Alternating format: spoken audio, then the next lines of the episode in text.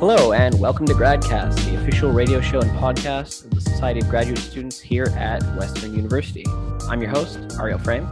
And I'm your co host, Laura Munoz. Today we have a guest from Biology Department, Sebastian Heine, second year master's. Welcome, Sebastian. Thank you so much. I'm glad to be here. We're glad to have you. Um, as uh, three biologists here, we might be keenly attuned to some of the work that you're doing, but as we know, not all biologists are the same. You and I happen to study the same organism. Why don't you go ahead and tell everybody what you study? Um, I study fruit flies. I study basically individual connections between brain cells and flies, and um, this is my fourth model organism. So I've sort of gone around the world of biology, um, usually neuroscience related, though. That's awesome. Actually, could maybe could what other organisms have you worked with? Sure. Yeah, I, uh, I started. I actually went to the University of Waterloo and Wilfrid Laurier together um, in my 12th grade, and then I did a year there, and then ended up moving to Western. Um, and they have this program there with my high school where you could do research. Um, and I worked in a, a, a mouse and rat neuroscience lab, and we studied cocaine and marijuana and all these things before before marijuana was legal. I might add. Um, this was in 2013, I want to say. Um, and yeah, it was great. I, I kind of stoked my initial real interests in neuroscience there. I always had an interest in the brain, but then really, you know, established it there and worked for an amazing prof, uh, Dr. Paul Mallet. So you st- so that was um, rats and mice there. Mm-hmm, yeah.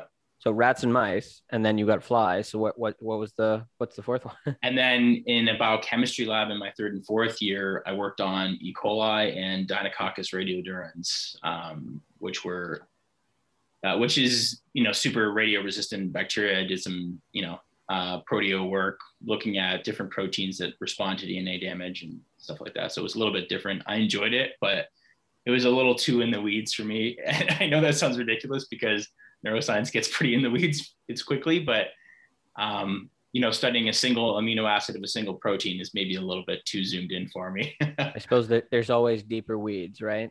Yeah, exactly. Yeah. So Sebastian, will you mind telling us how did your passion for the brain and neurons started? Sure. Yeah. So I, I was maybe about 15, 16 um, before I worked in that first lab. And um, I don't know. I was just, I knew I wanted to be a doctor since I was a kid. Um, had some health issues as a kid and I spent a lot of time in hospitals, um, spent a lot of time around neurologists. And um, I don't know, just was interested. And then I picked up this one book one day um, that studied um, the individual connections between neurons. The book was called Connectome by an author who was also named Sebastian. and he's a researcher at MIT and he studies, he studied back when it was just kind of first coming out in computational neuroscience, the individual connections between cells and, and trying to understand the brain through individual cell connections. Wow. I mean, it, it seems like uh, you, you've gone through the, like the, the picture perfect process, you know, you build a, a passion early, you get involved in research as fast as you can, and then you, you pave the way for, uh, you know, grad school and then medical school, maybe maybe even I guess maybe research involved in that. For now, can you tell us what research are you are you actually doing now with flies? Sure. Yeah. Um, so basically, when I stumbled into the Moehring lab um, about three years ago, um, looking for some more biological perspective and less biochemical, um, I knew I wanted to come back to the neural network stuff. And there aren't a lot of labs that do that stuff yet because it's either a computational lab, which isn't my area of expertise, or it's just not found at Western. Um, but fly neuroscience has kind of recently come into studying individual brain connections. And um, Amanda, had, my, my professor, she had mentioned um, that she, you know, needed someone to take on this project studying neural networks. And I was like, great, like, this is, this is perfect. So um, I got really lucky. Um, in my third year cell biology class, um, Dr. Rochelle Knipeyor, uh, she uh, was teaching it at the time, and she was a postdoc in Amanda's lab. And um, you know, I I was super interested in all the stuff because she's taught cell biology through a fly neuroscience perspective. which was really cool. Um, so I got a lot of experience through that, and I ended up, you know, kind of using her as a as a way to get in the lab. so what is it that you study on the flies? Are you focusing on some specific patterns, some specific behavior? Yeah. So I initially started looking at female receptivity. So we, we're a lab that studies specifically female behavior and only female behavior. Um, and the reason why is because um, Dr. Moehring, uh, she noticed maybe about 15, 20 years ago that there was like four or five times more research on male flies than there were female flies. Um, and part of that is because in sexual behavior, um, the male flies have this really elaborate courtship ritual that's been studied for 50, 60 plus years now. Um, and that had been sort of beaten to death with so much research. And the female aspect was less considered. And, you know, Amanda's thesis kind of all along has been that um, the females play an active role in the sexual courtship ritual. And that when a male does a certain act like you know tries to follow the female around or, or or tries to sing the female a song using his wings by playing a specific vibration pattern that the female is responding to that and using sex, sexual stimuli from the male processing that and then making a decision whether or not the male is attractive um, and then another part of my project moved on to fly aggression, which is really new work and really understudied, even in comparison to sexual receptivity. And there's only you know a few papers that exist on it. And the reason why is because fly it's, it's really hard to get any species of animal even outside of flies to just be angry on the spot when you need them to be in a lab setting right? How, how do you do that exactly right um, and in our case we were lucky enough to find a um, fly line a genetic line that when you put it at a heat permissive temperature, it causes flies to just be extremely um, aggressive and attack other flies, and even in our case, inanimate objects um, like a filter paper or something like that. So how do how do they attack them? Like, do they hit them, or how so do you know it's they're they're upset and not they're like stressed or something else? Actually, a really important question that you ask, and the reason why it's important is because the original research that was published on this set of neurons um, in Cell, like a big journal, um, you know, big important paper, um, they thought that this behavior was courtship because the female was following the male in a small, um, you know, little assay chamber and, you know, kind of touching the male and, and, and doing this stuff. And they, in our in our opinion, um, they had mistaken their the behavior for courtship when it was really aggression. And if you score the behaviors on aggression index versus a courtship index, which is just a measure of the individual behaviors. So in, in courtship, there's following, there's orienting. So, you know, if you have a male fly like this, the female fly will go like that.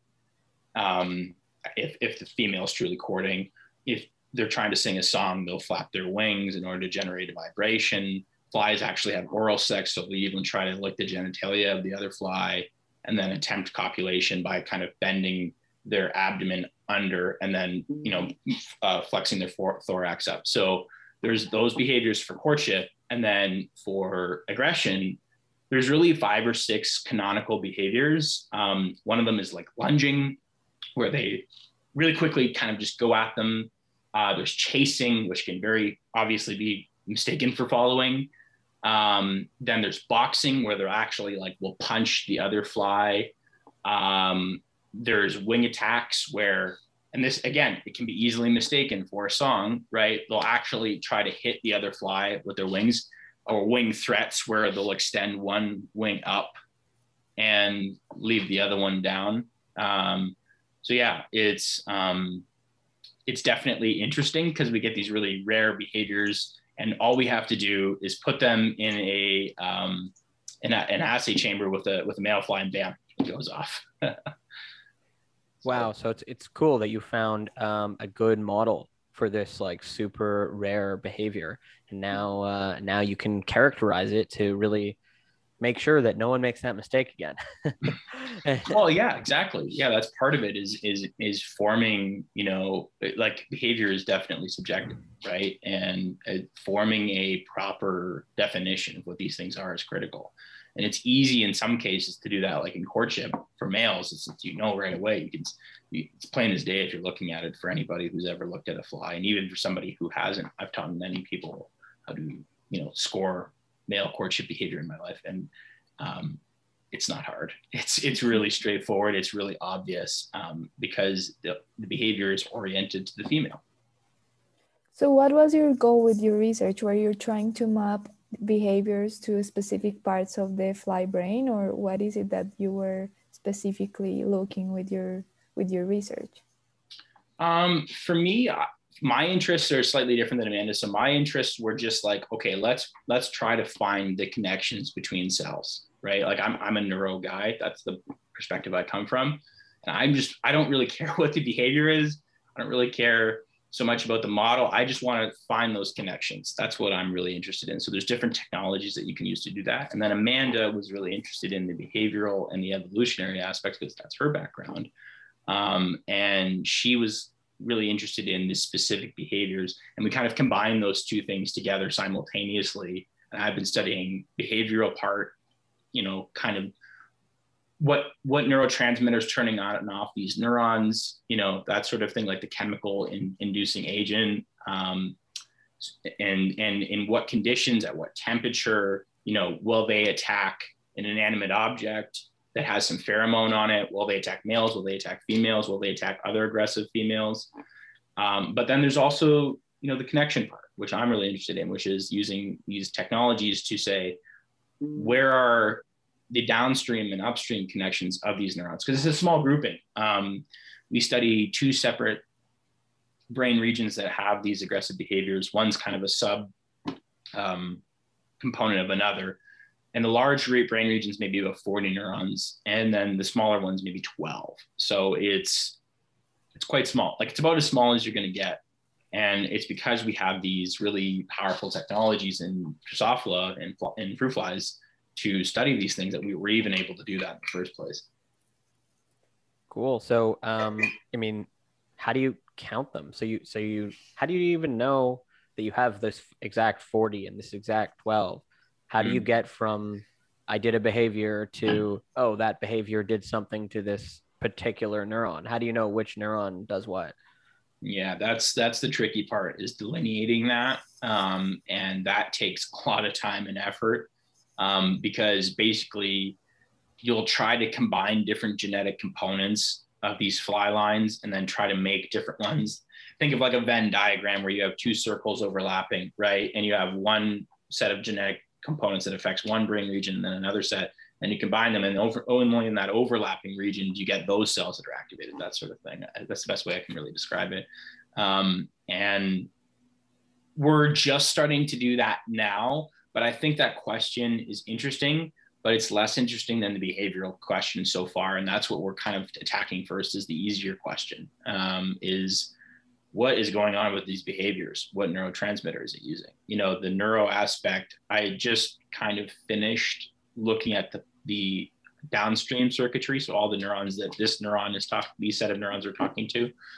Um, and, you know, neuroscience kind of becomes like this hole that you never stop digging down, right? And you need to decide at a certain stage where you're going to stop or where you're going to publish or where your personal work ends and another begins. Um, and for me, I'm, I'm finishing my program, so of course I'm pretty much done. But the work is certainly certainly not over, and I could see I could see Amanda studying this for a decade, no no no problem. Um, so yeah. That's super interesting, but like now the question that I have is how did you perform your experiments? Like could you walk us through what you did in order to like find these paths or these like the connections between the behavior and the brain? I picked a project with easy experiments, fly lines that already existed. And basically, all an aggression assay is, is you get all the genetic components together in one fly, and then they, they're, they're heat, temperature sensitive um, components. You put them at these special temperatures at a specific humidity at a certain time of day, and it's like a little tiny assay chamber, maybe one centimeter by one centimeter, um, little circle. And yeah, it's they at that temperature they'll either attack and do the behavior that they're supposed to, or, that, or they won't, um, depending on the circumstance. So, and then you cross in different genetic lines. So maybe I'll cross in a RNAi, which is used to um, get rid of a specific neurotransmitter um, and if you get rid of that chemical transmitter, maybe that changes the behavior, you know, that sort of thing. So the behavioral experiments are the bulk of what I've done, um, and they're pretty straightforward. It's just the same thing over and over again for the receptivity assays and the aggression assays are very similar. And then you just do different variations of that. So, oh, maybe I'll behead the males and put them in the assay chamber with the females, and oh, do the females still attack enough? of course they do. Um, they'll attack a beheaded male, um, you know, or in another case, maybe I'll take a little filter paper and I'll roll it up into the shape of a burrito and I'll put some male pheromone on it and see, see, you know, will it attack an inanimate object? Yes, it will. Uh, so you get these really interesting kind of at this point, I, at certain points, I think Amanda and I and, and, and Brendan, um, I, who, who I should mention, Brendan Charles, uh, he's a PhD student in our lab he, who originally started on this project. Um, it kind of gets to the point where you're almost stoking your curiosity more than you're looking for data that's publishable.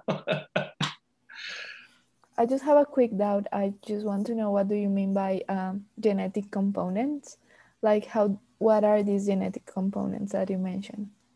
Um, so we're going to get in the weeds a little bit. Uh, so I apologize. I'm going to do the best I can to explain it. Um, but in flies, there's this system that was developed from yeast called Gal4UAS. Um, people can just Google that, and you can you can take a minute to try to understand it. It's it's not too bad. It's a bi-component system.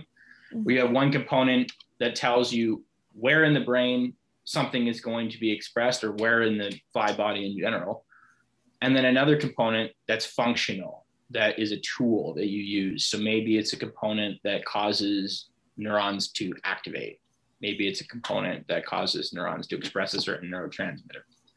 Whatever the case may be, um, you have one component that's guiding the where and another component gu- guiding the what is the, is the way I would describe it. Um, and you put these two things together and you have an active bi-component system. On their own, they don't do anything. It's only when you put them together that they have functional.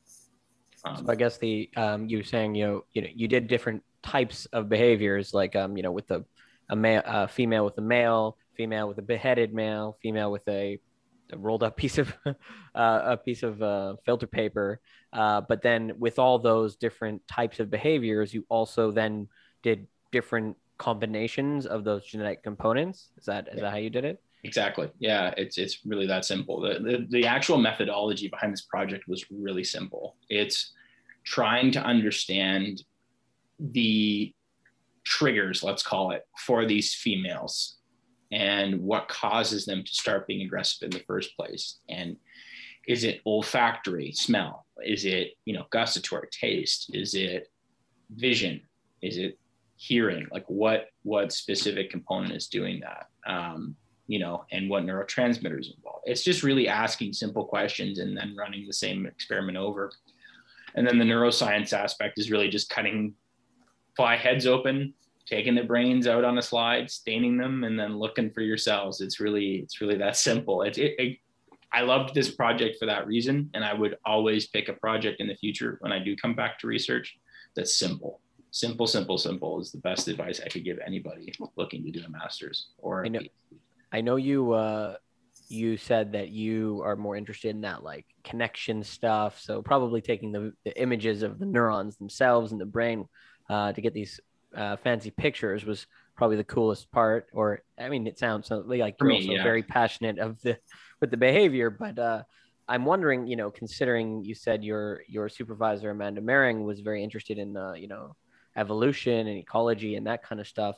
Um, what what do you think uh, is the reason that male that females have this type of aggression behavior at all? Is there any like adaptive value to it?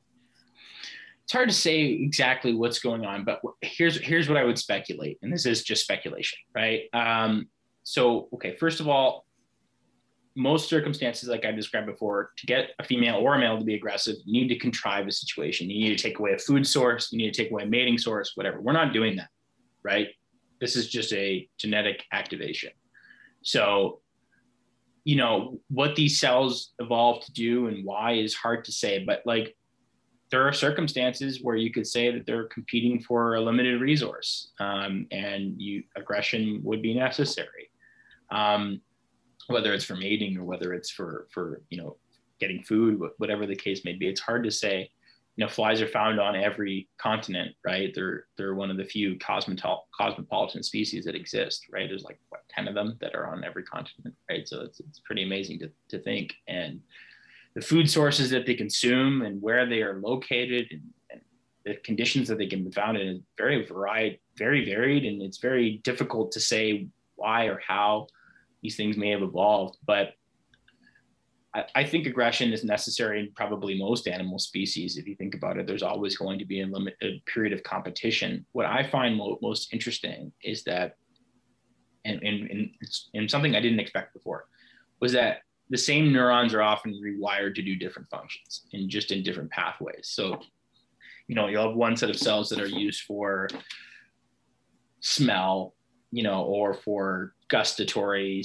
you know, taste, and and they'll also be used for aggression, you know, or or you'll have cells that are used for memory that are used for different things. It, you you get this parallel wiring, I think you could call it, and that is what has intrigued me quite a bit, especially in flies, um, because a lot of the work just goes, oh well, these neurons happen to do like five different functions, and that's where you can kind of like get the opportunity to really hit a home run in this work is that you can study one cell, group of cells and all of a sudden you can you can study all these different areas if you're open to it. And yeah that's i think that's maybe one thing that's special about flies and and interesting behind their evolution that they have this you know non-repetitive type of evolution i would call it where the neurons seem to have more than one function very much multifunctional so are there uh, fly species that are like pacifists or that don't uh, do aggressions at all or all of them? No idea. That, Absolutely okay. no idea. Um, my guess is they probably all do this. If, if you could turn on these neurons, I mean, I'm not an expert on all the fly species. I know a couple of them because they were studied in, in our lab by, you know, different students, but they more focused on the um, sterility and, and hybrids and you know mating between different species.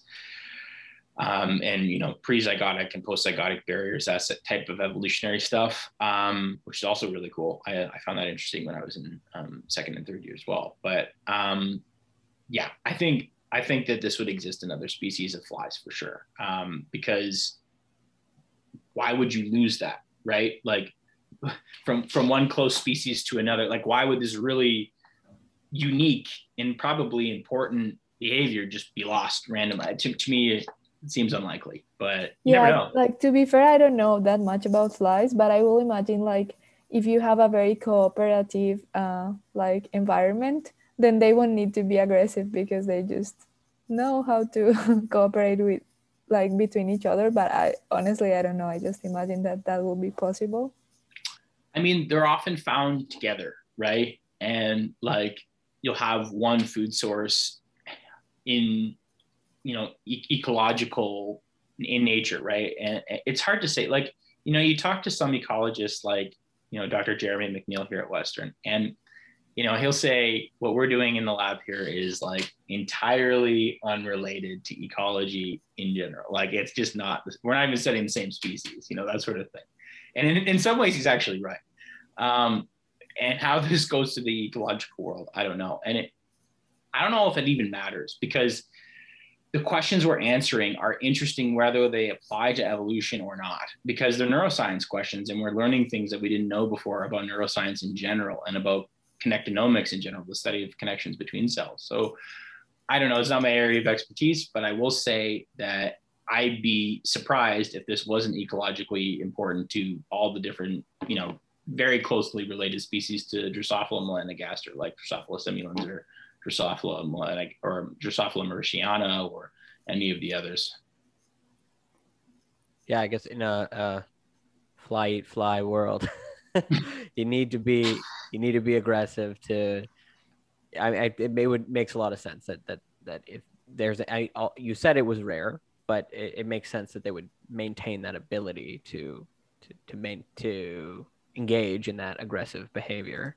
I mean, like a poodle looks really friendly until you know you go near it when it's next to food or something like that, or you know, like poodles are extremely aggressive. You know, you, you could say that about any species that they look friendly, and that's kind of our human subjectivity, right, with behavior. But in reality, so much, I think that's also training in involved in that, right? Mm-hmm, so it yeah. will depends not only the that, species but also the context. exactly. Maybe that's what I want to do next. I want to train my flies to see if see if I can domesticate them. You know. yeah. Um. So, uh, it's awesome that you uh, got to do so many different research uh, projects in your, you know, student career, uh, and now you're coming to the end of your masters and you're closing up this uh, fly chapter for now. Um, so now that the fly chapter is closing, um, can you just briefly tell us wh- uh, where's Sebastian going next? Um, so for now, I'm I'm moving on to med school, um, and hopefully, hopefully, gonna become either a bench to bedside sort of, you know, doctor, or probably some sort of clinical, you know, trials sort of thing, or even just a family doctor. I don't know exactly, but I'm certainly interested in in connecting research and and uh, you know, basic sciences to to you know more more practical stuff. Um, it's hard though. I've met a lot of these scientists, um, you know, just talking to people who work in translational medicine, and it's very difficult to do that. But I'm very much interested. You don't necessarily have to make it transitional. You can, you know, you can do basic sciences and then help people on the side. But I definitely um, enjoyed this aspect of my life and, and want to continue it further at some point. But who knows down the line when that comes in and, and how I'm able to make it work. But I found a way so far. I'll, I think I can keep keep doing that. it's nice. It's nice that you have a clear goal and uh, clear passions, but uh, you know, one step at a time. So now med school is the next step, and uh, good luck with that. Thank you. Yeah, I appreciate that. It's uh, it's been a lifelong dream, so I'm I'm really you know excited to to do it, and uh, you know, lucky, frankly. if perchance somebody wants to follow up with you, find out, you know, what you what you're up to and about your research or what's going on, uh, where can they find you? So either you know Facebook or LinkedIn, just my name Sebastian Heine. Um, you know, look me up. Feel free to message anytime, um, or you can email me s h e i n e at uwo.ca. Feel free. I'll I'll respond as quickly as I can. And yeah, it's uh, the fly people at Western in, in general are really, really tight knit community. So you generally get a lot of communication between us, but not so much outside of the fly community. So anybody who isn't in flies who's interested, please reach out. Excellent. Thank you so much for coming on. Thank you. This has been Gradcast, the official radio show and podcast of the Society of Graduate Students here at Western University. I've been your host, Ariel Frame. My co host was Laura Munoz, and we've been speaking with Sebastian Heine, biology master student. This episode was will also be produced by Laura Munoz. And if you want to get involved in the show, uh, be a guest, uh, get involved behind the scenes, uh, email us, gradcastradio at gmail.com. You can find us on social media Instagram, Twitter, um, not TikTok. We don't have that. Facebook at Gradcast Radio. Um, you can listen to us. All our episodes are on our website, gradcast.ca, but we're also on the radio, Radio Western 94.9 FM, um, twice a week, I think. Um, you can find our episodes on any podcast app you can you can think of. Just look up Gradcast and we'll be on there. And also, select episodes are in video format uh, on YouTube at Gradcast Radio. Thanks for listening. Have a good night.